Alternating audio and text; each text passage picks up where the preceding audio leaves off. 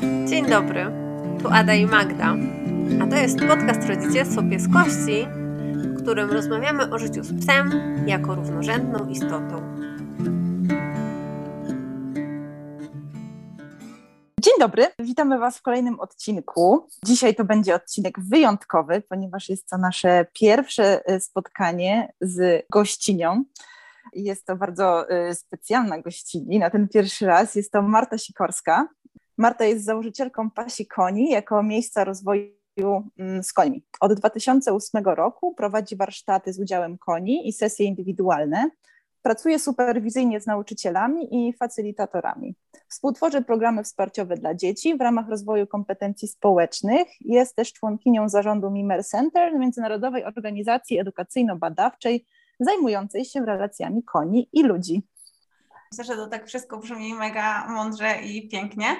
I tak sobie myślę, Marta, czy chciałabyś coś dodać i tak coś powiedzieć o sobie, tak, tak wiesz, tak po prostu. Pewnie, bo to brzmi tak mądrze i pięknie, jakbym słuchała, mm, wiecie, takiego, bo ktoś czyta z encyklopedii o kimś, kto już nie żyje. A jak ja sobie myślę o sobie, no to, no to, to, jakoś, to, to w ogóle nie są sprawy, o których myślę, no, wiecie, jakoś w kategoriach mojej takiej codziennej tożsamości. E, i ja tak, ja, ja mieszkam z dziewięcioma końmi, e, trzema psami i trzema kotami e, we wsi Pasi Konie i to nie no przypadkiem zdarzyło się też, że, że tu są te konie i ja. I wiele osób w ogóle mówiło mi, że myśli o mnie Marta z Pasi Koni, stąd ja te Pasi Konie przywłaszczyłam sobie trochę jako też nazwę tego, tego, co będę robić, nie? Oprócz tego, że to jest miejsce, w którym mieszkam. Y, I tak, i, i to, że jak, jak to brzmi, te sesje z końmi i warsztaty z końmi i facylitacja, to są takie, mam wrażenie, enigmatyczne y, słowa. I ja może je tak na ludzki bardziej przełożę, żeby powiedzieć, co to w ogóle jest. I to ja się zajmuję czymś takim, jakby żeby umożliwić ludziom y, spotkanie się z osobami innego gatunku, czyli końmi, y, w takim kontekście, w którym wszyscy dobrowolnie biorą udział w tym spotkaniu i nikt nikogo nie używa. I dzięki temu spotkaniu obie te strony w jakiś sposób wychodzą e, z niego wzbogacone. I to jest coś takiego, że dla, dla mnie to ewoluowało z tego, że to ma być spotkanie, z którego człowiek wychodzi wzbogacony dzięki temu, że spotyka się z koniem. Ale z czasem e, doszłam do tego, że dobrostan człowieka w takim spotkaniu jest możliwy tylko wtedy, kiedy ten koń również wychodzi wzbogacony z tego spotkania, że trochę nie da się budować dobrostanu jednej strony z pominięciem dobrostanu tej drugiej strony, nie? O, no to ja się no. zajmuję czymś takim. Ja już mam ciarę. tak, no, to, tak, tak zabrzmiało, także wiadomo o co chodzi, myślicie? Tak. Tak, zdecydowanie tak. My wiemy o co chodzi i myślę, że dla osób, które już słuchają naszego podcastu, też już mam nadzieję, wiadomo o co chodzi, bo nawet w naszej poprzedniej wspólnej rozmowie e, dużo rozmawiałyśmy o tej dwustronności tej relacji i właśnie, że to o, czym, to, o czym mówisz, że nie da się budować dobrostanu jednej strony bez dobrostanu drugiej, więc bardzo się to wszystko e, dobrze uzupełnia i spina e, w całość. E, a mm. może Ada, my powiemy skąd my Martę znamy, mm, bo tak. znamy ją trochę z dwóch różnych stron. Ja znam Martę e, od strony bardziej dzieciowej, ponieważ jak urodziłam e, mojego Fryderyka, już zaraz dwa lata temu, to dowiedziałam się o takim cudownym wydarzeniu jak kamp w bazie Baranówka, który Marta tworzy mm, wraz z wspaniałymi swoimi przyjaciółmi. I to jest taki kamp, gdzie jedzie się rodziną, e, jest temat przewodni, dużo rozmawiamy, spędzamy razem czas i wszystko jest bardzo bliskościowo. E, jest dużo wolności, przestrzeni, miłości, wymiany doświadczeń. I oczywiście ja, zanim pojechałam na kampa, też słuchałam różnych webinarów Marty czytałam i jak się dowiedziałam w ogóle, że tak pracuje z końmi i, e, i ma takich wspaniałych właśnie końskich e, towarzyszy, e, to jeszcze bardziej się podekscytowałam, że, że ją poznam, bo ja też bardzo dużą część mojego życia mam związaną z końmi. Nie wiedziałam, że to spotkanie z Martą nie tylko wpłynie na moje rodzicielstwo, ale też na moje podejście do koni, ale to o tym za chwilę myślę. Mm, a ty, Ada, jak, jak poznałaś Martę? No u mnie to była taka historia, że poznałam już wspominaną tutaj Anię Dziewuską i wpadłam w ten temat rodzicielstwa, bliskości trochę jak śliwka w kompot, bo bardzo mi to wzbogaciło moją pracę z psami. Znaczy może gdzieś tam ja to zawsze trochę czułam, ale trochę nie czułam, że są osoby, które tak mają gdzieś tam, więc to było takie bardzo dla mnie inspirujące. No i jakoś przez tą znajomość z Anią Dziewulską e, poznałam też e, po prostu Martę przez takie bycie obok i mówienie o swoich znajomych i mówienie o swoich przyjaciołach. E, I trochę sobie gadałyśmy o chremionce twojej, nie? O twojej suczce. Więc, więc faktycznie coraz bardziej to się zaczęło przenikać. Ja oglądałam też kawy z końmi i i też zwykle jakaś z nich wychodziłam wzruszona i zasmarkana w ogóle, że to jest takie e, piękne. I na przykład dla mnie też bardzo ważne było e, to, jeżeli chodzi o poznawanie e, koni Marty. Jakby ja kiedyś konie to był jedyny gatunek, którego ja się bałam, bo ja chodziłam do stadnin, znaczy dosyć, dosyć rzadko, ale kiedy byłam w stadninach, to ja po prostu nie wiedziałam, co te konie mówią po prostu miałam takie poczucie, że one nic nie mówią, a jest dużo w środku. E, I po prostu jak patrzyłam na te twoje konie przy kawie z końmi, to okej, okay, to one mogą gadać i w ogóle mogą się komunikować, czyli ja się ich nie muszę bać, bo, bo jakby je rozumiem już bardziej, nie? Więc dla mnie to było takie też super ważne. Dzięki. To ja chcę powiedzieć, ale jeszcze dołożyć do tego, co Ada powiedziałaś o takim poznawaniu się przez przyjaciół, że mm, jak się robi takie rzeczy, które jakoś wokół mm, nie znajdują odzwierciedlenia, wiecie, w osobach, które mają, nie wiem, podobne zwierzęta, albo w rodzicach, którzy mają dzieci w podobnym wieku, jakby robisz coś i widzisz, że oni robią inaczej, a jakoś masz poczucie, że to, co robisz jest słuszne i ma sens, to się tworzy taka pustka, e, jakby że nie ma się w kim przejrzeć, nie? że nie ma jakby, nie ma, trudno się synchronizować z tymi wokół ciebie takie kontakty, nawet nie bezpośrednie, tylko takie przykład, nie wiem, że opowiadam Ani właśnie Dziewulskiej o koniach coś, ona mówiła, a Ada mówiła o psach, coś tam, coś tam i dopasowywałyśmy te klocki do siebie, to dla mnie był taki, mm, mnie właśnie wypełnieniem tej pustki, którą miałam e, e, w zakresie jakby bicia widzianą przez osoby, które podobnie, albo możliwości jakby zobaczenia, że są tam ludzie, którzy też to robią, też tak mają, nie? Także to działało tak jakoś e, coś mi coś dużą potrzebę zaspokajało, jakąś ważną moją. Dzięki. No i oto tu jesteśmy we trzy, tak to tak. się e, złożyło. E, dobrze, Marta, a powiedziałaś już e, co nieco, czym się zajmujesz, a zastanawia mnie, czym tak prywatnie są dla ciebie pasi konie i czym, czym są też dla twoich koni. Oprócz tego, że są, tak, robi, organizujesz spotkania między końmi a ludźmi, to dla Was osobiście, czym jest to miejsce, czym jest ta przestrzeń? Mm. Patrzę tutaj na ścianie przede mną, nad moim biurkiem jest taki obrazek, na którym jest taki gruby biały jednorożec e, i na brzuchu ma napisane Create your own magic. I trochę mając to szczęście, że mogę mieszkać na tym kawałku ziemi z końmi moimi, to to ja codziennie się czuję, jakbym miała taką szansę stworzyć kawałek swojego własnego świata, rzeczywistości, tak jak ja bym chciała, żeby ona była. Nie? Próbować przynajmniej, bo mm, chociaż w mojej głowie czasami to wygląda tak, że jak sobie leżę czasami wieczorem w łóżku przed snem i, i myślę sobie, dobra, to bym zrobiła tak, że na pastwisku zrobię dla koni taki system ścieżek i one będą tak, będę je urozmaicała i będą takie różne tam zagadki do rozwiązywania i będziemy tam chodzić i w ogóle robić, po czym następnego dnia, i to wygląda jak z kotków Lego bym budowała, wiecie, tak, że tutaj układam, przynoszę te gałązki, robię ścieżkę, nie, 3 hektary terenu. I następnego dnia wychodzę to taka pełna zapału, żeby tą rzeczywistość tworzyć.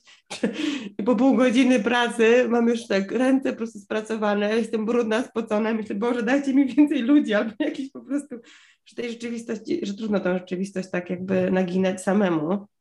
I że to jest fizyczna praca po prostu ciężka. Więc dla mnie jakby to jest taki poligon tego komfortu, to, że tutaj mogę być i że te pasi konie są. To jest też to tak na takim poziomie romantycznym trochę, no nie?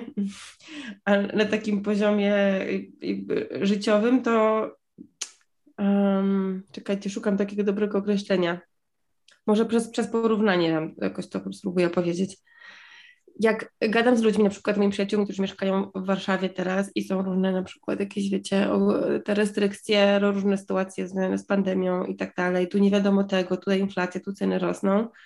I ja mogę być w głowie z tymi wszystkimi rzeczami, jakoś widzieć je i, jak, i, i to jest część rzeczywistości, a potem wracam do pasikoni, zamykam furtkę i jest kupa do sprzątnięcia, woda do, woda do nalania, siano do wytoczenia, słoma do ogarnięcia, i tak jakby te życie, które mam tu w rękach, ono często jest tak, wiecie, to jakby to trudno dotknąć mi jest czasami inflacji, restrykcji, takich różnych rzeczy, które zajmują nas i martwią nas i tak dalej, bo po prostu są takie sprawy tu i teraz fizyczne związane z kawałkiem ziemi, zapachem kupy, wodą, zamarzniętą lodem, śniegiem, nie wiem, takimi, wiecie, bardziej namacalnymi jakby elementami rzeczywistości i to bardzo mi robi tak, że mi to gruntuje, że, że, że czasem mogę po prostu trochę odwrócić się od tego świata wykreowanego, no, też prawdziwego, ale takiego, takiego wiecie, gdzie, na podstawie którego mogę stworzyć sobie w głowie tysiąc scenariuszy, po prostu mam robotę do zrobienia, nie? Mam konie i mam e, jakoś ten nasz wspólny kawałek i, nie, I przez to, że, jestem w tym z końmi, to niby, to niby zasuwam, robię fizyczne różne rzeczy, ale cały czas takiej społeczności, więc to jest też taka część, która przy pandemii ma, bardzo mi pomogła jakby zachować przytomność umysłu i taki, taki dobrostan, bo, no bo nie byłam sama, było dziewięć osób wielkich wokół mnie, nie? Jakby oprócz tego, że miałam dzieci, mojego Tomka i jakby tą ludzką rodzinę, no to wychodziłam na zewnątrz i w przestrzeni, w przyrodzie po prostu byłam z osobami, no niewielkimi osobami i jakoś to też takie zdrowie psychiczne moje, no to, to, to, to tak, tym wszystkim po trochu są pasikonie dla mnie, takim, mm, takim mikroświatem i takim, no, takim czymś, takim fizycznym doświadczeniem życia po prostu. A jak myślisz, czym są właśnie dla Twoich koni? Jakbyś to, jak myślisz o tym? Mhm. To mam takie dwa różne, dwa pomysły na to. Jeden mam taki pomysł, który myślę sobie, kurka, dobrze mają, naprawdę mają dobrze. Tutaj tego nie muszą, tamtego nie muszą, tego nie muszą, że w takim, e, wiecie, w takim, to trochę jakby się zabrało dziecko z, nie wiem, ze szkoły systemowej, gdzie prace domowe zajeżdżają go codziennie, nie wiem, do 23, do jakiegoś takiego miejsca, gdzie po prostu e, jest trochę lepiej, nie ma prac domowych, dzwonków, nie wiem, czegoś tam jeszcze i myślisz sobie, o, przynajmniej tego nie musi, tam tego nie musi, ale to jest takiej opozycji do, do jakiegoś bardzo sytuacji, która odbiera wszelkie potrzeby, do sytuacji, która daje jakiś basic, no nie? Więc trochę tak myślę o tym, że one niby mają lepiej albo nie czegoś tam nie muszą.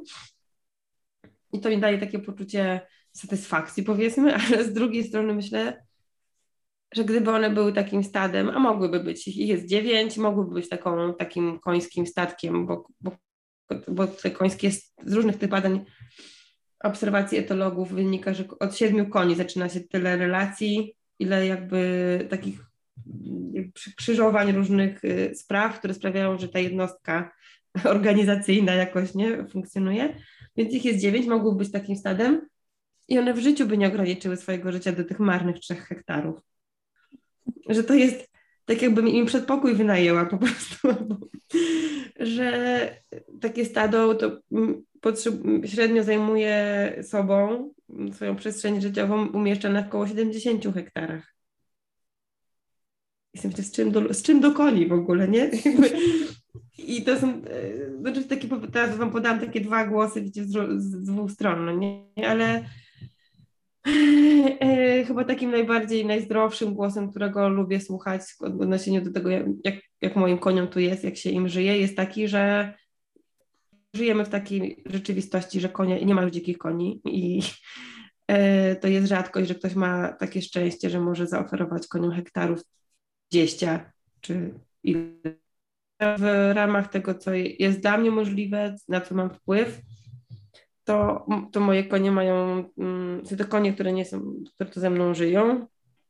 Myślę, że cieszą się takim y, życiem, w którym na pewno mogą dokonywać wielu wyborów, w którym y, mogą dużo decydować w porównaniu do innych koni i w którym też cieszę się tym, że to stado, które teraz tutaj jakby u mnie funkcjonuje, to widzę, jakie, jakie ono jest zgrane, dograne, jak one się lubią nawzajem, jak się uzupełniają i jak jakby po prostu mam wrażenie, że to jest jakoś dla nich fajne, fajne relacje, że po prostu to jest jakaś mm, taka rodzina, która dobrze się miewa. Pięknie, pięknie to brzmi. A czy zawsze tak było w Twoim życiu z końmi? Czy, czy Ty zawsze tak je widziałaś, czy, czy, czy nie wiem, zaczynałaś od w taki powiedzmy tradycyjny sposób, chociażby tak jak ja, mm, w szkółce, tak, e, w szkółce, no, wiesz, na ląży i tak dalej i, i dopiero w którymś momencie coś się zadziało w twoim życiu, że spojrzałaś inaczej na konie. Jaka Wiesz, była ta twoja droga? Do tych Wiesz, to może to nie było tak, tak, to nie było tak tradycyjnie, że w szkółce, bo ja nigdy jako dziecko, jako młody człowiek w ogóle nie, konie mnie w ogóle nie interesowały. Wiedziałam, że istnieją, ale to, to totalnie nie było jakoś w moim obszarze, nie wiem, ani wyobrażeń, ani fantazji w ogóle. Nul, jakby zero koni.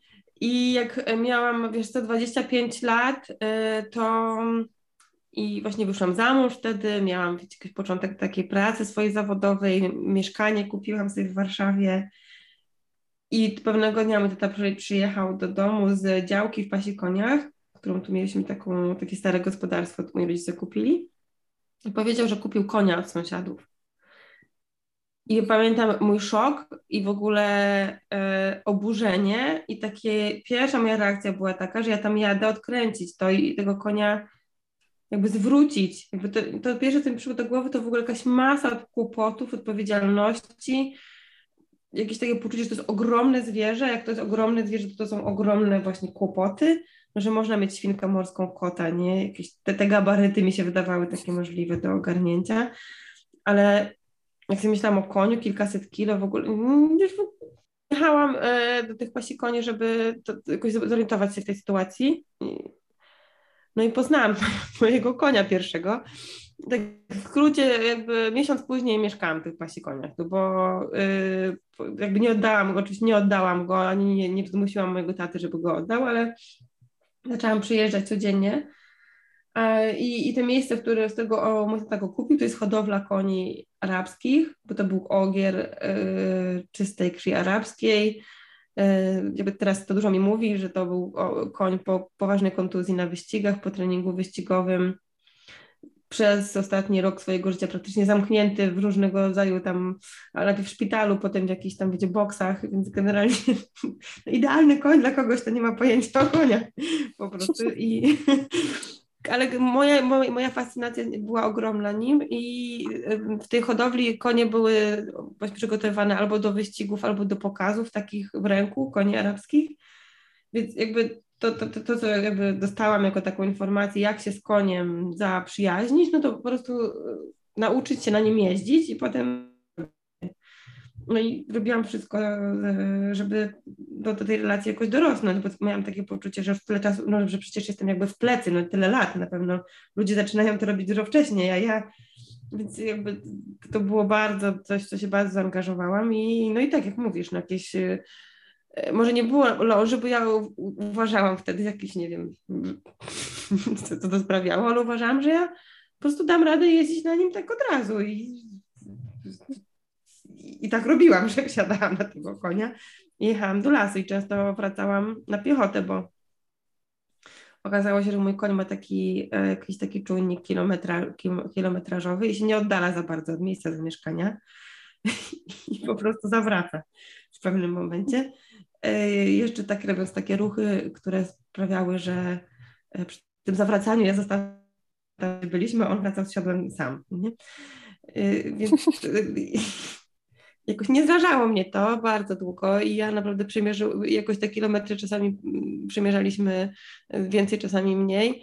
Y, ja potem poszłam na kursy w ogóle trenerów koni wyścigowych i nawet przygotowywałam jednego konia do startów, takiego młodego, który był niezajeżdżony. W ogóle wiele koni młodych u tych moich sąsiadów y, byłam dla nich pierwszym miejscem w takim wiecie, totalnym po prostu jakimś poczuciu, że wszystko jest możliwe.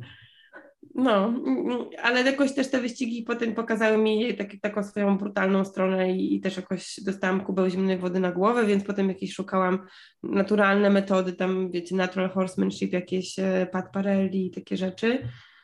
I to mi się wydawało w tej, e, w tej historii, którą oni podają, no nie, że to jest ta droga do porozumienia i to znowu o tym, że ten, to porozumienie ma być takie, że ja temu koniowi będę mówić, co on ma robić i on to będzie robił po prostu Tyle, że nie batem i tam łydkami, tylko nie wiem, y, pomarańczowym kijkiem i który jest przedłożeniem mojej ręki, ja go wyciągam i klepię konia, to wcale nie jest klepanie go batem, tylko klepanie ręką. No jakby tam jest cała też, no nie, tak teraz trochę upraszczam, trochę z tego się śmieję, ale różne rzeczy tam się po drodze wydarzały.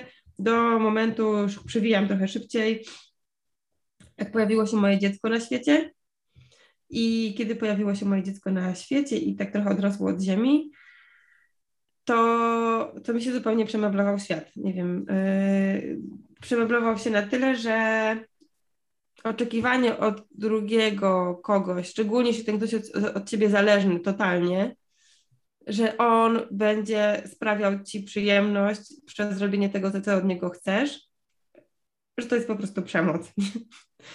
i że to nie buduje relacji, tylko buduje wielką taką kulę oczekiwań, która wisi cały czas nad nami, a ja robię wszystko, żeby tą kulę jakoś zaspokoić poprzez wywieranie presji na tego drugiego, nie? I jakby bardzo szybko z dzieckiem jakby zorientowałam się, że świat tak by chciał, żebym tak robiła i ja w ogóle tak nie chcę, że to jakiś mega dyskomfort.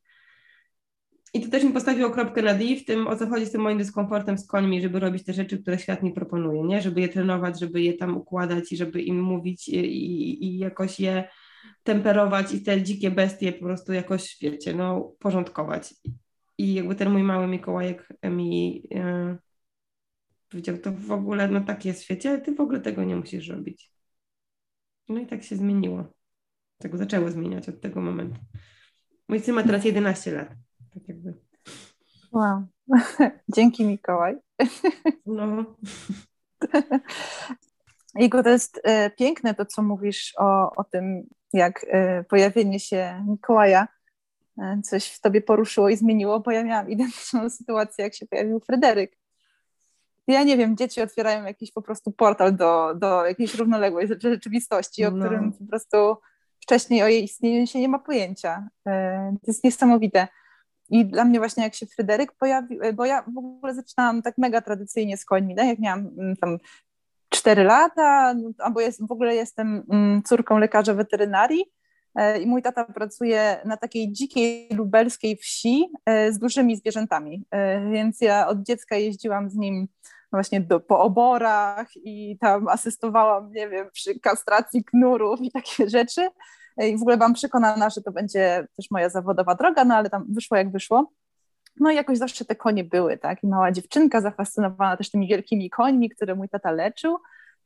Ale też y, mm, jak to mój tata zaczynał praktykę w latach, w latach 80., y, no więc to też to jest trochę, trochę inna jednak mentalność, tak? Jednak to ten był ten wiejski i to prawda do pracy w pole. No więc dla mnie to było tak naturalne, że jak ja kocham konie, to zaczynam na nich jeździć i tak sobie jeździłam przez nie wiem, 25 lat na tych koniach w takich szkółkach, takich no szkółkach. Tam nie trenowałam jakiegoś ostrego sportu, no ale jednak no, woziłam tyłek no, na koniach. Znaczy dużo, tak, prawda, co prawda w lasach i, i w terenach, ale to, to niewiele zmienia. No w międzyczasie się pojawiły psy w moim życiu, ale jakoś mi się nie łączyło w ogóle to spojrzenie na psy w tym nurcie mm, pieskości, e, ze spojrzeniem na, e, wiesz, że, że to ta jazda na tych koniach i takie ich traktowanie przedmiotowe, że to coś nie gra, to jeszcze do mnie nie docierało. Jak się pojawił Fryderyk, to zaczęło mi klikać, a jak pojechałam na kampa e, do bazy Baranówka z tobą Marta i tam mieliśmy wyjazd do, do stajni, dopiero potem do mnie dotarło, jak ważny był dla mnie ten warsztat, ponieważ pierwszy raz w życiu usłyszałam o konie to są te wielkie osoby, czym po prostu inny naród i, i wszystkie te piękne rzeczy, które mówisz o koniach i e, dla mnie to był taki punkt zwrotny, że jak do mnie dotarło, że w ogóle o to, o czym ty mówisz, no w ogóle jakim prawem ja w ogóle siadam na nich i wymagam o nich tych wszystkich dziwnych rzeczy, że to w ogóle to jest jakiś absurd.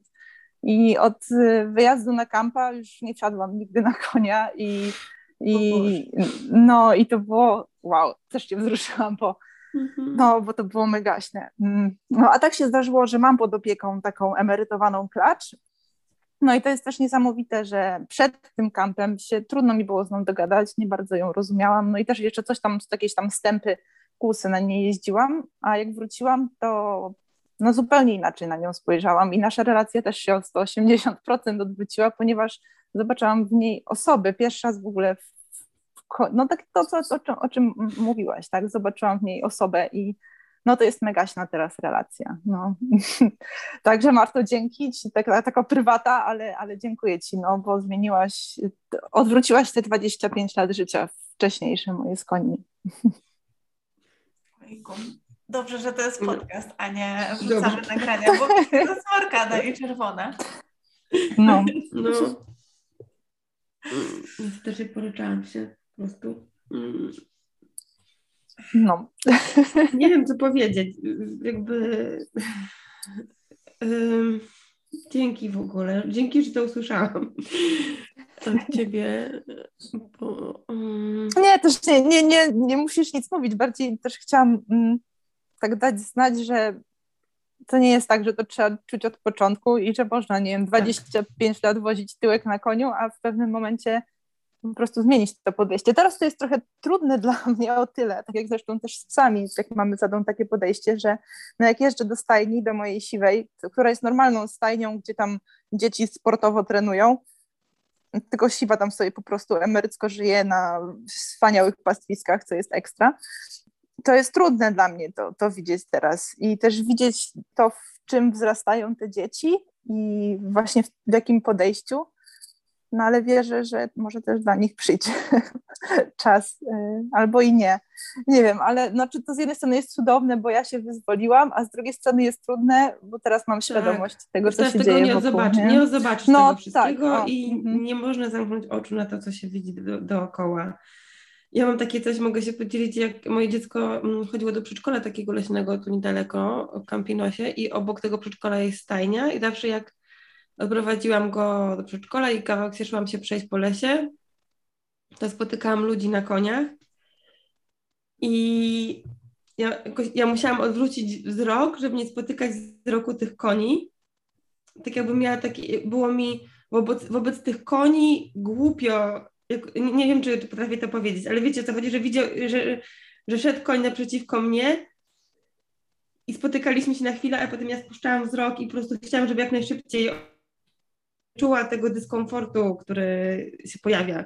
I to chyba chcę powiedzieć, mówię o tym, bo, bo myślę, że jak się siedzi na koniu, to w ogóle tego nie widać, no nie? Y, to nie widać teraz twarzy tego konia.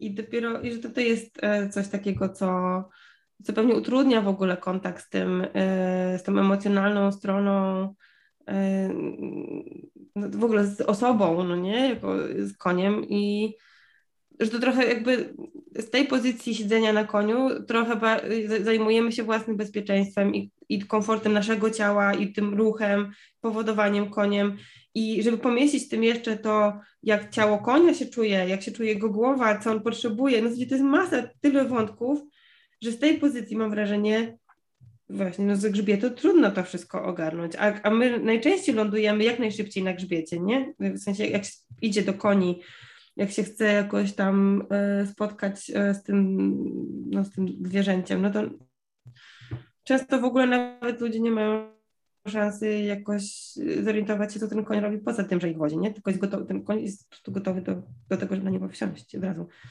I to chyba utrudnia bardzo w ogóle takie, nawet jeśli, ja myślę, że to w ogóle nie jest możliwe, żeby wszyscy przestali jeździć konno i w ogóle to nie jest moim życzeniem, ani jakoś nawet marzeniem, ale moim marzeniem na pewno jest to, żeby y, jakoś w tych spotkaniach ludzi i koni y, włożyć taki wysiłek, włożyć y, te zasoby empatii, które mamy w sobie jako gatunek ludzki i zobaczyć, co po tej drugiej stronie relacji, w tym drugim uczestniku relacji, co tam u niego w ogóle słychać, nie? Co tam on może potrzebować, co lubi, co, co by sprawiło mu radość.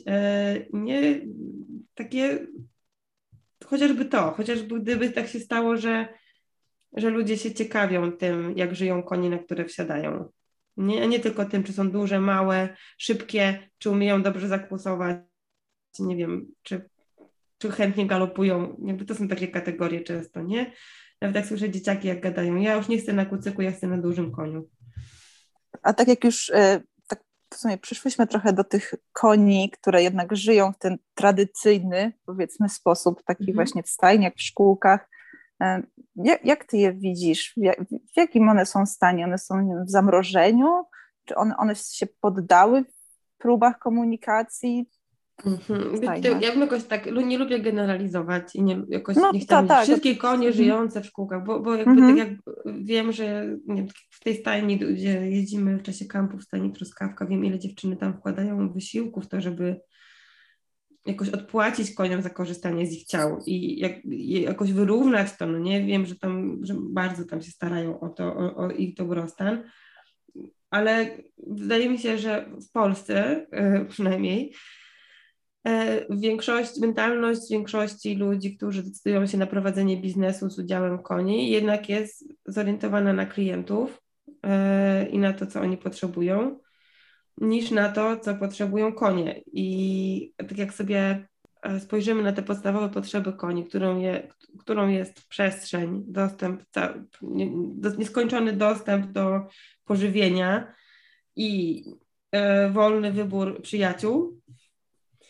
no to jak teraz mam przed oczami ośrodek, który powstał na przykład tu niedaleko mnie teraz, to w tym ośrodku jest hala do jazdy, jest taki, takie kółko do trenowania koni, no już nie pamiętam, wiecie, w ogóle śmieszne jest też wszystkie te nazwy takie, nazwy sprzętu, nazwy takie, jakieś infrastruktury, to wszystko jakoś, jak się tego nie używa, to, to mi to wylatuje z głowy w ogóle, nie potrafię opisać tego. No wiecie, to, co się wkłada tam koniowi na głowę. To jest koral taki, no tak. No, nie koral to, to kółko tam do tak, jedzenia. Takie, takie, no, są różne tak, takie, jakieś no. takie lążowniki, nie wiem, e, karuzela jest tam, czyli takie, że konie się przypina, żeby miały dużo ruchów, takie boksy się wkładają, chodzą w kółko, bo ta maszyna się kręci i one tam się w tej maszynie kręcą. No wszystko to jest yy, i stajnia wymurowana i tak dalej. I małe kwaterki takie, że tam kilka koni może naraz się zmieścić, tak jakby, nie wiem, mm, tak jak mm, tak jakbym ja miała, nie wiem, kawalerkę do dyspozycji, no nie, to takie, tak gabarytowo porównywalne to jest. Czyli jakby w tym wszystkim jest bardzo dużo inwestycji takiej w to, żeby człowiek mógł skorzystać z konia na różne sposoby, ale tak podstawowego, e, podstawowych rzeczy po prostu nie ma w takim zakresie, który że koń może być w równowadze. Więc myślę, że wiele koni, które funkcjonuje w takich warunkach od samego urodzenia, od początku jest jakimś takim, nie wiem do końca jak układ nerwowy, jak to opisać, bo w ogóle jak, jak to, co wiemy na temat układu nerwowego, e, to, co wiemy na temat zachowania ludzi, bardzo często wiemy z eksperymentów na zwierzętach, e, na gryzoniach w dużej mierze, na psach też. Tak, mało jest takich eksperymentów na koniach, bo to są drogie do utrzymania zwierzęta, dłużej, łatwiej robić to na małych gabarytach znowu. Ale zobaczcie, że te rzeczy, które wiemy o sobie dzięki temu, że badaliśmy zwierzęta, jakoś trudno je odnieść w drugą stronę. Nie? Że bierzemy tą całą wiedzę i tak, no te szczury w tym eksperymencie opisujemy, ale jakoś hmm, skoro e, zwierzę, które jest tak dalekie od nas, jakby fizjologicznie wyglądowo przemawia do nas eksperyment z jego udziałem, ale jakoś trudno to przy, kleić do konia potem. Ale do czego dążę, to to, że wydaje mi się taką trochę też taką, że to się wiąże z tym, że my człowieka stawiamy w centrum wszystkich wydarzeń świata, że skoro my doświadczamy traumy, my doświadczamy zamorzenia i tak dalej, e, no to jest to dużym gestem z naszej strony uznanie, że zwierzęta też tak mają i że te konie są straumatyzowane albo zamrożone i tak, i tak dalej. I ja mam jeszcze sobie taki jeden werstwę do tego, że pewnie one doświadczają bardzo podobnych rzeczy, bo ich układ nerwowy jest bardzo, jest praktycznie taki jak nasz, ale że pychą jest mówienie, konie też, też są teraz traumatyzowane, też konie mają tam, nie wiem, PTSD, no, że to jakby jest takie, wiecie, że nasze e, określenia ludzkie po prostu hojnie dajemy też zwierzętom, nie? Że jakoś tak z takiej pozycji, no wy też możecie mieć PTSD. Łaskawie, nie? Takie no, łaskawie, łaskawie też wam pozwolimy, no tak, tak, tak. tak. Mm. Więc jakoś tu mam takie coś, że e, rzadko o tym mówię, bo to jest już taki, taki niuans dla niektórych, że jak to mają też emocje, więc jak mówię o tym, że... ale myślę, że z wami sobie mogę pozwolić, nie? E, jakoś powiedzieć, że to w ogóle jest jeszcze jeszcze to, no nie? Że to jest jeszcze tak, że łaskawie mm, uznajemy wasz ból. Myślę, że po prostu wiele z tych koni jest dostosowane. To są bardzo wysoce adaptacyjne zwierzęta, choć one żyją prawie na każdym mm, szerokości geograficznej na świecie, chyba tylko na Antarktydzie ich nie ma, albo na Arktyce, zawsze mylę. Ale są bardziej adaptacyjne niż szczury i super sobie radzą z różnymi wyzwaniami i się dostosowują po prostu. Chyba stąd w ogóle to, że wreszcie są w ogóle niepotrzebne już nasz, jako cywilizacji nam konie, a, a cały czas funkcjonują w bardzo dużych ilościach w pobliżu ludzi, więc co nie, co, co nie znaczy, że ta sytuacja jest e, jakoś, przypomina, że ona przypomina dobrostan. To, że one się na to zgadzają, to, że jakoś e, da się to robić, to nie znaczy, że to jest w ogóle bezpieczne na przykład, myślę sobie. Znacie te historie tam, że nagle orka w akwarium zjadła trenera, czy w ogóle nagle to się stało. Nic na to, po prostu była, skakała, robiła sztuczki i pewnego dnia go zżarła. Jak to? No. Tak, albo pies odgryzł dziecku pół twarzy nagle. Nie wiadomo skąd to się wzięło. No, tak, no, no, no dziecko sobie leżało na piesku, a on nagle wziął i odgryzł mu pół twarzy. No. No. Nie wiadomo. No. To są no, bardzo takie, takie zagadki, zagadki, których nie da się rozwiązać. ale to są trochę okrutne, nie? Bo tak się podśmiewamy, ale, ale wiecie o czym mówię, że o takim czymś, że jest y, y, utrzymywany stały poziom presji przez lata na zwierzę i takie y, ograniczenie jego zachowań do pewnej puli pożądanej przez nas. I kiedy układ nerwowy tego już nie trzyma dłużej, coś się przestawia, coś na poziomie hormonów, biologii, nie wiem, cokolwiek, coś tam się zmienia w tym krajobrazie i nagle się uruchamia ta kaskada reakcji, która tak naprawdę prowadzi do wyrównania tego napięcia w organizmie, do regulacji.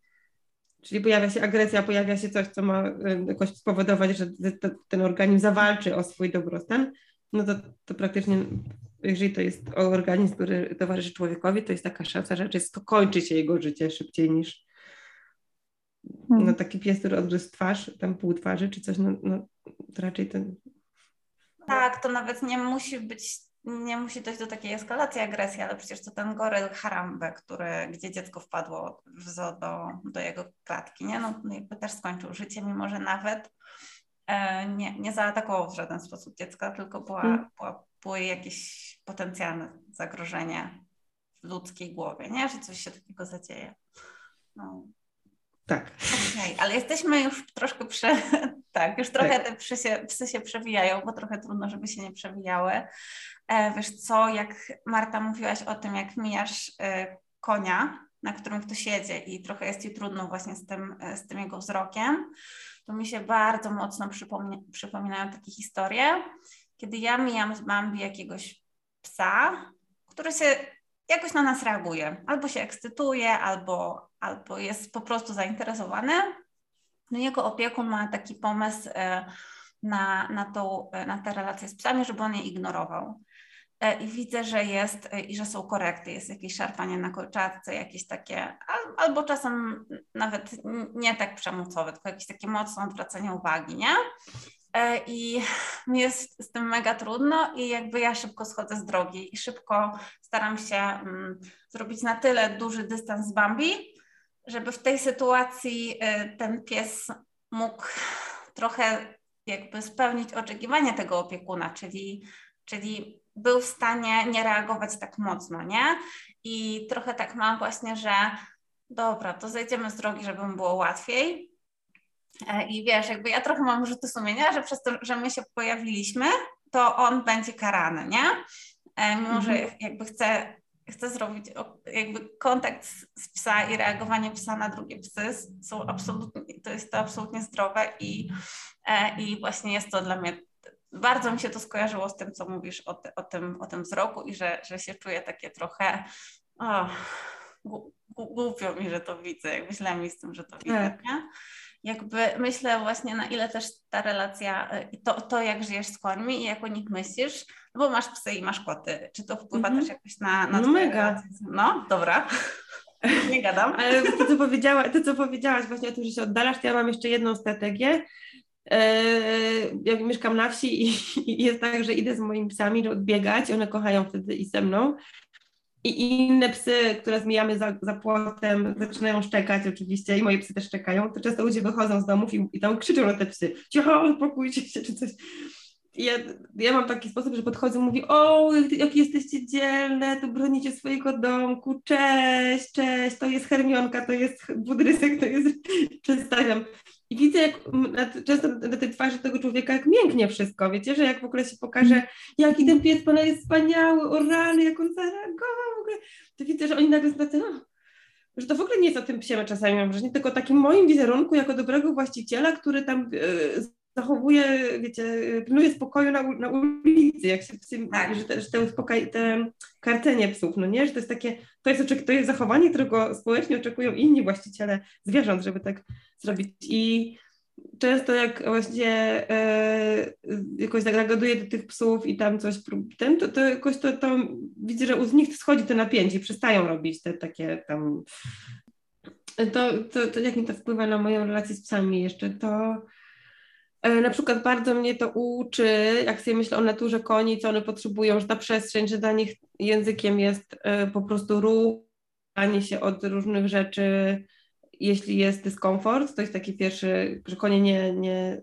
jakby najpierw załatwiają rzeczy zwiększając dystans, raczej niż konfrontując się z czymś naturze to jak się, to, to potem sobie patrzę na, na, na psy i myślę, aha, u psów to w ogóle jest trochę, znaczy po nie też jest te, te spektrum różne zachowań, no nie, ale takiego najtrudniejsze chyba psie zachowanie, które jakoś jest bardzo w gatunku, też z Ada z tobą o tym gadałam, no to jest to tropienie i chodzenie i szukanie po prostu guza po okolicy, tropienie różnych zwierząt i takie myszkowanie po jakichś krzakach i moje psy po prostu pasjami się, dwa szczególnie, uwielbiają oddalać, jak tylko jest okazja, na kilka godzin, wracają po prostu ubłocone, mokre i to jest duży stres, jakich nie ma, no nie, ale e, jak wracają, to, e, to moja mama, która jest moją sąsiadką, to jest gotowa po prostu z takim, wiecie, takim grubym opieprzem czeka, no nie? Jak wrócą, to im powiem, jak ja jej widzę, to mówię, jesteście, wróciliście, to wspaniale, że w ogóle tak się udało, że się pojawiliście.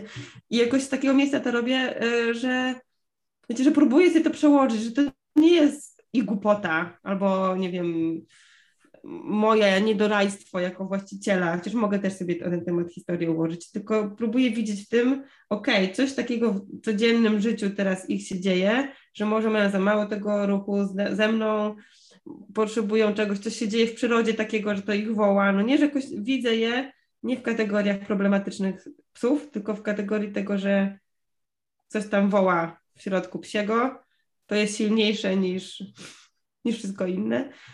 I no nie, jakoś o tym próbuję się nauczyć i dowiedzieć i zrozumieć. No na przykład tak, to.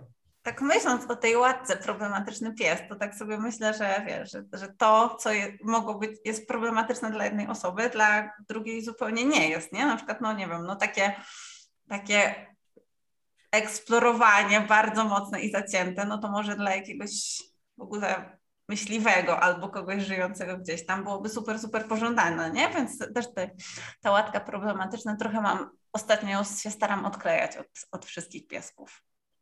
Że to jest mhm. problem często w ogóle mhm. jakiś taki, yy, że, że w ogóle jak się na to nie spojrzy jako na problem, to, to możesz dużo zmienić.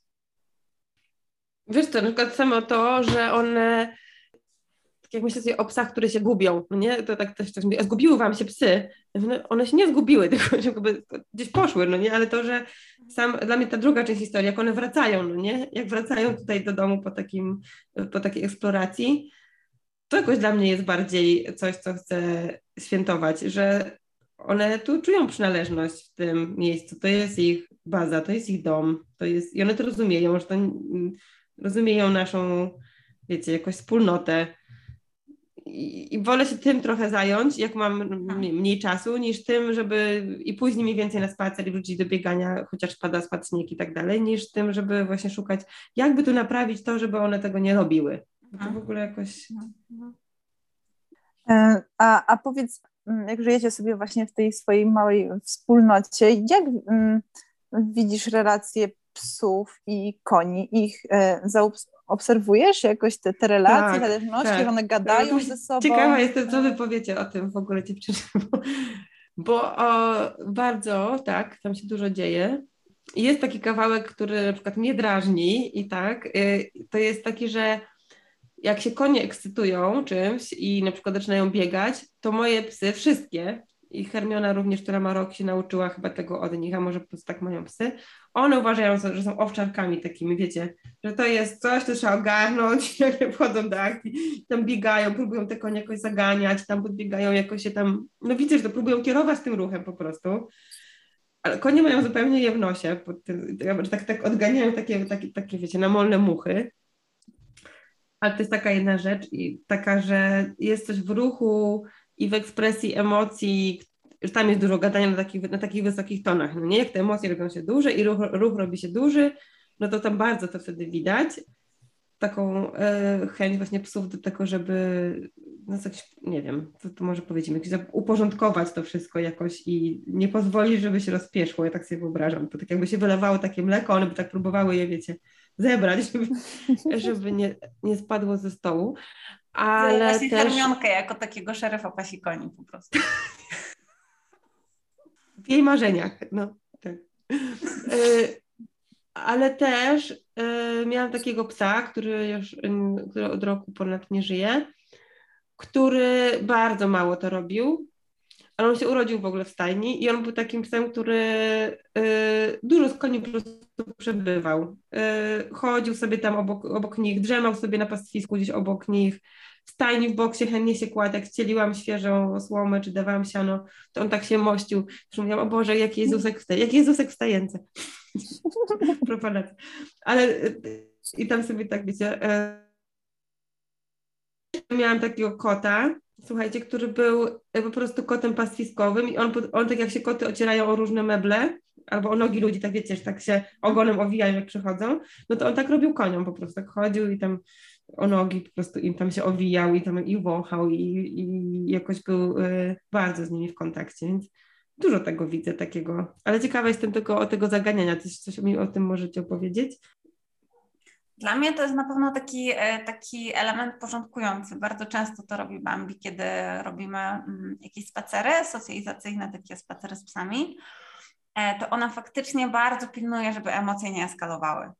Że jak mhm. jest za, za wesoło, ale tak w cudzysłowie, to ona jakby ona już ma ksywę, że ona jest pani, pani Bambi i leci dać mandacik, bo ona już tam biegnie i no i w ogóle ostatnio zauważyłam, że ona wcale nie, nie zatrzymuje tego drania, który jest za bardzo rozkręca, tylko ona zatrzymuje tego, którego będzie najłatwiej zatrzymać. O, e, Więc niekoniecznie właśnie e, jest sprawiedliwa, ale jakby patrzy na to też tak, tak bardzo praktycznie. Więc faktycznie e, dla psów taka, dla psów, które jakby mm, mają takie umiejętności samoregulacji i wiedzą, co, co, co taka eskalacja emocji może przynieść, że to jakby nie, nie, zawsze mogą być fajne zachowania, to dla nich może jest faktycznie taki cel, że o nie, nie, nie, nie, nie, nie biegamy tak, nie, nie, nie. Więc nie wiem Magda, jak to czujesz?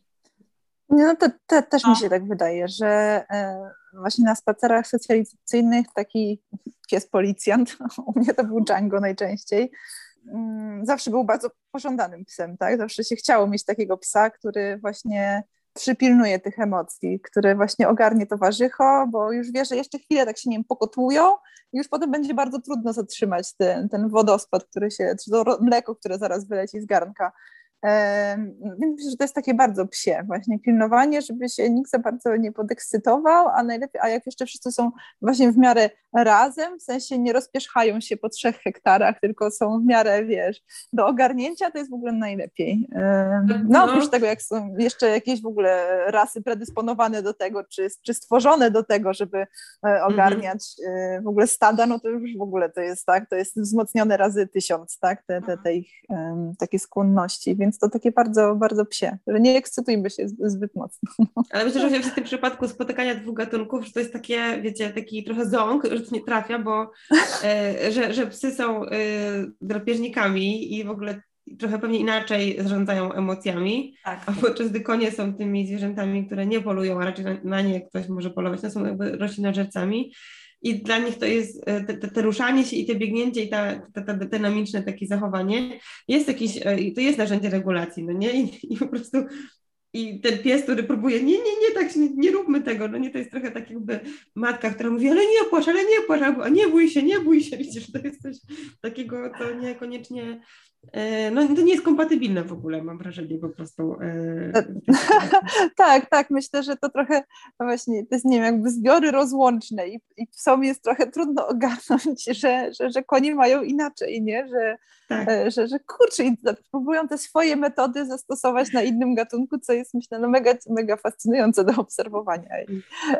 że, Magda, że kurczę, no ten konie. Magda, to jest cała nasza praca, że próbujemy, wiesz, będąc innym gatunkiem skumać psy tak, no, trochę jest ten obrazek właśnie. Tak, tak, tak tylko że my jakoś, tak, my dziwnym trafem myślimy, że my jesteśmy tacy mądrzejsi, że my to tak super już kumamy, czy te psy, czy te konie i w ogóle, a, a być może jakby ktoś spojrzał jeszcze z boku, jakiś inny gatunek myślał, co ci ludzie robią w ogóle, nie? To, to wiecie, ja mam taki, taki właśnie inny taki przykład na to. Jest takie ćwiczenie, które robię na warsztatach e, z końmi i z ludźmi. Ono się opiera na tym takim saczym mechanizmie, że my nawiązujemy kontakty społeczne trochę przez synchronizując się ruchowo ze sobą, albo odzwierciedlając się nawzajem, albo wchodząc w taką wymianę, że nie wiem, na przykład Bobasek się uśmiecha i mama odzajemnia uśmiech i ten Bobasek już mówi, jest, mam to, no nie, mhm. mamy to połączenie, albo, no, wiecie o co chodzi, Taki, to, to jest trochę, mm, no, taka synchronizacja fizyczna e, przez ciało. I mm, proszę ludzi, żeby poszli do koni, gdzieś sobie znaleźć takie miejsce, w którym jest im komfortowo obserwować konia i żeby e, swoim ciałem próbowali odzwierciedlać wszystkie mikroruchy, które robi koń. Że może stopy to mogą być przednie kopyta i te ruchy możemy tam e, kopyt, e, jak konie się pasą, jakby ruchy głowy możemy trochę e, też łatwiej odzwierciedlić. Czyli mam inaczej zorientowane wobec ziemi ciało, no ale to jest możliwe do, do, do zrobienia generalnie. Aha. I bardzo jest ciekawe w tym, w ogóle te ćwiczenie można robić ze wszystkimi ssakami żyjącymi wokół nas i po pewnym, dosyć krótkim czasie zwierzęta się orientują, rozmowa się zaczyna, że, te, że ten człowiek w ogóle zaczyna po mojemu trochę jakoś też ciałem gada, no nie? I dużo takich mam sytuacji, jak konie zaczynają to sprawdzać. Na przykład zaczynają się oddalać od innych koni, ten człowiek podąża gdzieś tam w jakiejś odległości za nim, robi to się oglądają, sprawdzają to, a raz miałam taką sytuację, że koń zaprowadził jedną panią do stajni do pustej siatki na siano i tak pokazywał na tą siatkę głową, tak jakby okej, okay, jak już skumałaś w ogóle, jak tu się gada, to chodź, bo jest sprawa do załatwienia, której ja nie mogę sam załatwić. I mm, że to jest takie coś, że, że ludzie mówią mi, że im jest super, czasami to jest komfortowo, to jak ja mam udawać tego konia, że jakoś nam jest trudno wejść w taką rolę, że my nie jesteśmy ekspertem i to nie my mówimy, co robić, jak się ruszać szybko, wolno, nie wiem, w kółko, nie w kółko, przy nodze, nie przy nodze, tylko że moglibyśmy my pójść za tym psem albo koniem, nie? I, i a potem, się, potem jakby mam też dużo takich zwrotek, że, że to było super doświadczenie, że, że, że czuli ten moment, że tamten się zorientował i że jest rozmowa i taki taniec trochę, że jest jakieś, wiecie, połączenie takie, które w ogóle nie opiera się na komendach, ani instrukcjach, ani słowach zupełnie, tylko na czymś, czego ludzie czego, ludzie, czego ludziom trudno jest dotknąć na co dzień po prostu w sobie, bo my wszystko przecież mielimy przez słowa w umyśle i no. A powiedz mi, czy dużo, czy my uczymy się od psów? Ty na pewno bardzo wiele uczysz się od koni, a czy są w ogóle od takiego podejścia, y, takiego spojrzenia na konie są jacyś specjaliści na świecie?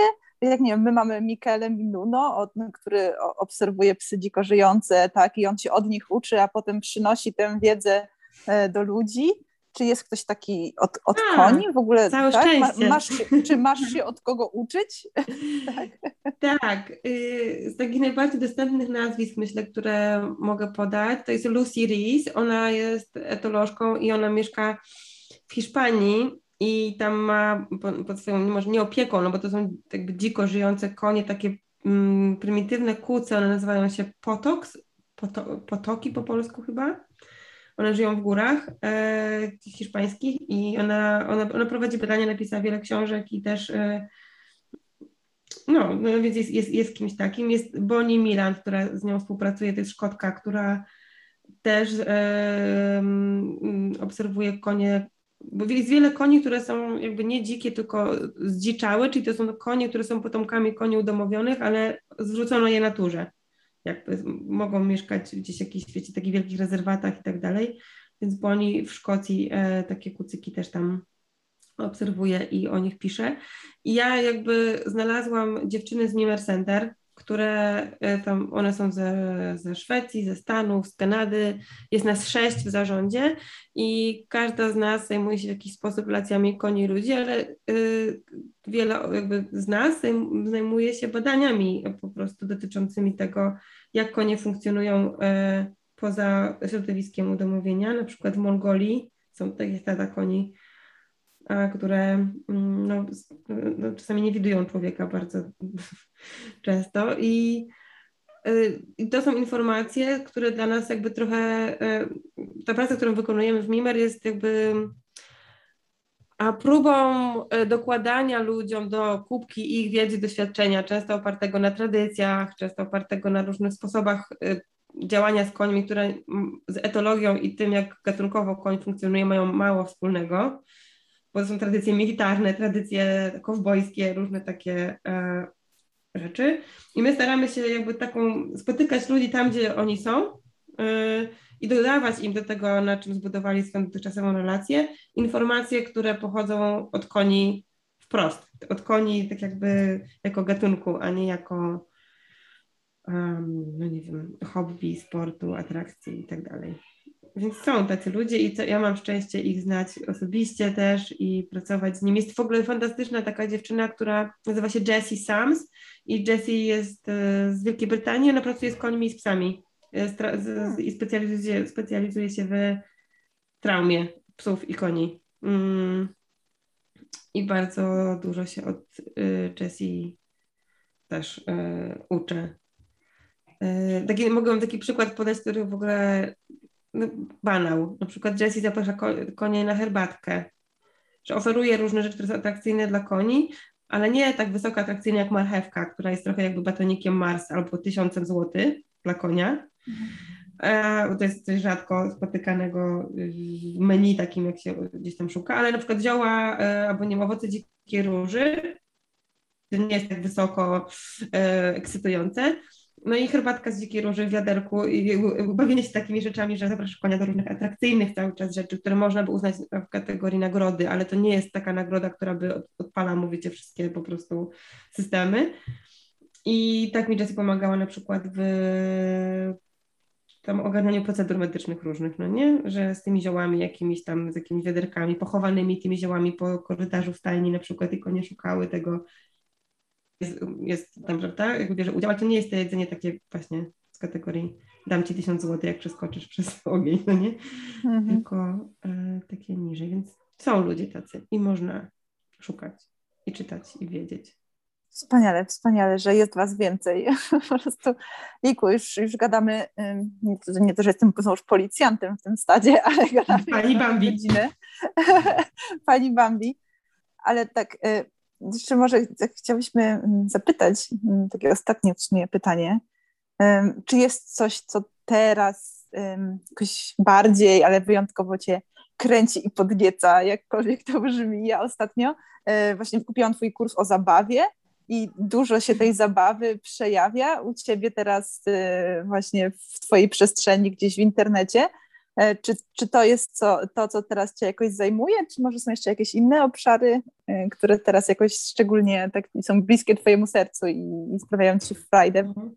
mm, w tej przestrzeni? Ta, ta zabawa na pewno jest takim czymś, tylko ona, wydaje mi się, że, że ja znalazłam taki sposób, jakby taki e, kanał, jak, że ta zabawa jest dla mnie trochę kanałem mówienia o, innym sposobem mówienia o regulacji i o tym, jak funkcjonuje, wiecie, fizjologia i układ nerwowy, bo zabawa jest możliwa wtedy, jak, się, jak jesteśmy bezpieczni i społecznie zaangażowani i trochę, wiecie, spuszczamy, prawda, jakby z e, sobie z oczekiwań, ale to, to jest, się ciężko, ciężko się o tym gada ludziom, no nie układ nerwowy, bla, bla, bla, ale zabawa jest jakoś takim, mam wrażenie, takim polem, które właśnie albo trochę go potrzebujemy, mamy dzieci, próbujemy jakoś się zorientować tym, albo sami, sami byliśmy dziećmi i trochę tęsknimy za taką jakąś jakością, która jest w zabawie. Stąd, stąd ta zabawa w ogóle się wzięła, no nie? Żeby znaleźć takie miejsce, w którym możemy się spotkać i gadać o ważnych rzeczach. E, nie? I, i, I, zabawa dla mnie czymś takim się stała i też dlatego, że łączy, no, że też chcemy bawić że zwierzęta nas do czegoś takiego jakoś tworzą takie środowisko nam, no nie, że no chcemy, z psem też myślimy o zabawie, z psem, zabawki dla psa, no nie, że jakoś to jest taki motyw, który się e, pojawia w różnych kontekstach i to bardzo mnie, e, no bardzo mnie to ekscytuje. Jakoś tak, że, że, że to niby jest na tym są ogromne biznesy budowane, ale z drugiej strony my dorośli, my się nie bawimy, my tylko rozrywkę zażywamy, bo e, jakoś mamy wobec tego dużo wstydu, jakichś tam różnych przekonań i takich utrudnień, więc to jest dla mnie fascynujące. I o tej zabawie jeszcze będzie dużo rzeczy się pojawiało. A druga rzecz, która mnie mega jakoś kręci i którą bardzo chcę w Polsce zrobić, to jest taki projekt, który dziewczyny właśnie Mimer Center zrobiły w tym roku w Szkocji. I to się nazywało Learning Wild i to jest taki projekt, którym jedzie się w takie miejsce, gdzie żyją konie w rezerwacie albo w jakimś takiej przestrzeni dzikiej i po prostu się ich szuka i się obserwuje je i się gada potem o tym, i te wszystkie rzeczy, które się, te przekonania, które się ma, jakoś się zderza z tym, jak to, jak to jest, jak się nie tylko czyta o tym w książkach i ogląda filmy na Discovery Channel, tylko że można jakoś doświadczyć e, z pierwszej ręki. I właśnie jestem w kontakcie z tym, z ośrodkiem w Popielnie, tam są konie na Mazurach, taki rezerwat jest, koniki polskie. I próbuję się z nimi dogadać, żeby na wiosnę zrobić takie learning white w Polsce. I to mnie Mega. Ja, ja, ja, ja już chcę, ja już się zapisuję. Dobra. Czad. No. A w maju, a w maju może się uda zrobić drugie Learning White, wtedy przyjedzie e, Katarina Lundgren ze Szwecji, która jest badaczką koni i Emily Kison, która jest bada konie w Stanach e, i robi fajne różne badania, na przykład na temat języków. E, takie zrobiła badanie o języki miłości u koni. Jak konie okazują sobie miłość i no, poważne badania Uniwersytet w Oklahomie, wiecie. Więc i wtedy w maju bym zrobiła z dziewczynami drugą edycję tego Learning White, jakby przyjechał. No. Wow. No. Czadersko to brzmi wszystko. Było, że fajnie w ogóle, że ktoś nie mówi tak, bo w większości ludzie reagują tak, a mhm. To... Jak wy mówicie, a, to taki jest, jest z kim się pocieszyć. No, nie, megaśne, super, super rzeczy. O Jezus, ale się jaram. No, no jakby dla nas, dla mnie, dla Magdy właśnie to obserwowanie, no akurat u nas bardziej psów, nie? W, w naturalnym środowisku psów wolnożyjących to jest totalna inspiracja do pracy, nie? Też, no. Żeby zacząć od tego, tak jeszcze tak szybko powiem, bo szybko, szybko, że i na przykład blisko to są 2-3 metry. Nie? Aha. Blisko. I to można zobaczyć, no jak masz padok, który ma 5 metrów, trudno to zobaczyć, no bo to jest cała przestrzeń dla tego konia.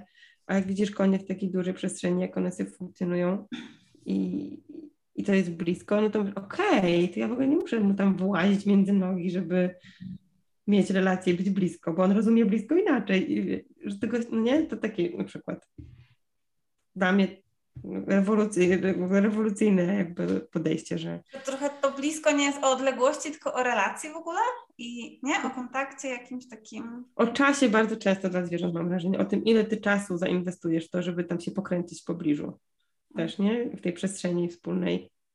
Często ludzie chcą takich wyników już. No jestem, jestem do ciebie, dobra, dam ci jeść, mam dobre intencje, chcę ci pomóc, hello. Aha. Odzajemni, nie? A zwierzęta mają tak, no, no nie wiem, czy to już. No, pięknie. Niko, jaka wspaniała rozmowa po prostu. O, ale to było super. No. No, ale myślę, że... że...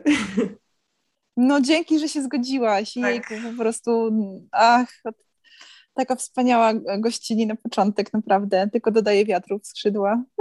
No trochę to chyba Mhm. też, też nada takiego kierunku osobom, które słuchają, że jak to jest dla nich przegięcie, to jakby dalej, nie, że- żeby To nie dalej słuchajcie dalej. lepiej nie będzie. No więc pozdrawiamy Was serdecznie, jeżeli doszliście do tego Tak. momentu. No. Jeśli śmieliście I czekajcie na więcej. momentach, co my, to, to dobrze. Och, dobrze. Dzięki Jest dziewczęta bardzo. Dziękuję Dzięki. Wam bardzo. E, Naładowałam się jakoś tak na resztę dnia, bo przyszłam trochę zmęczona i się naładowałam bardzo. O, ja mega Hmm. jestem tak teraz. Jej. Idźmy do tych zwierzaków, no. Teraz. Tak.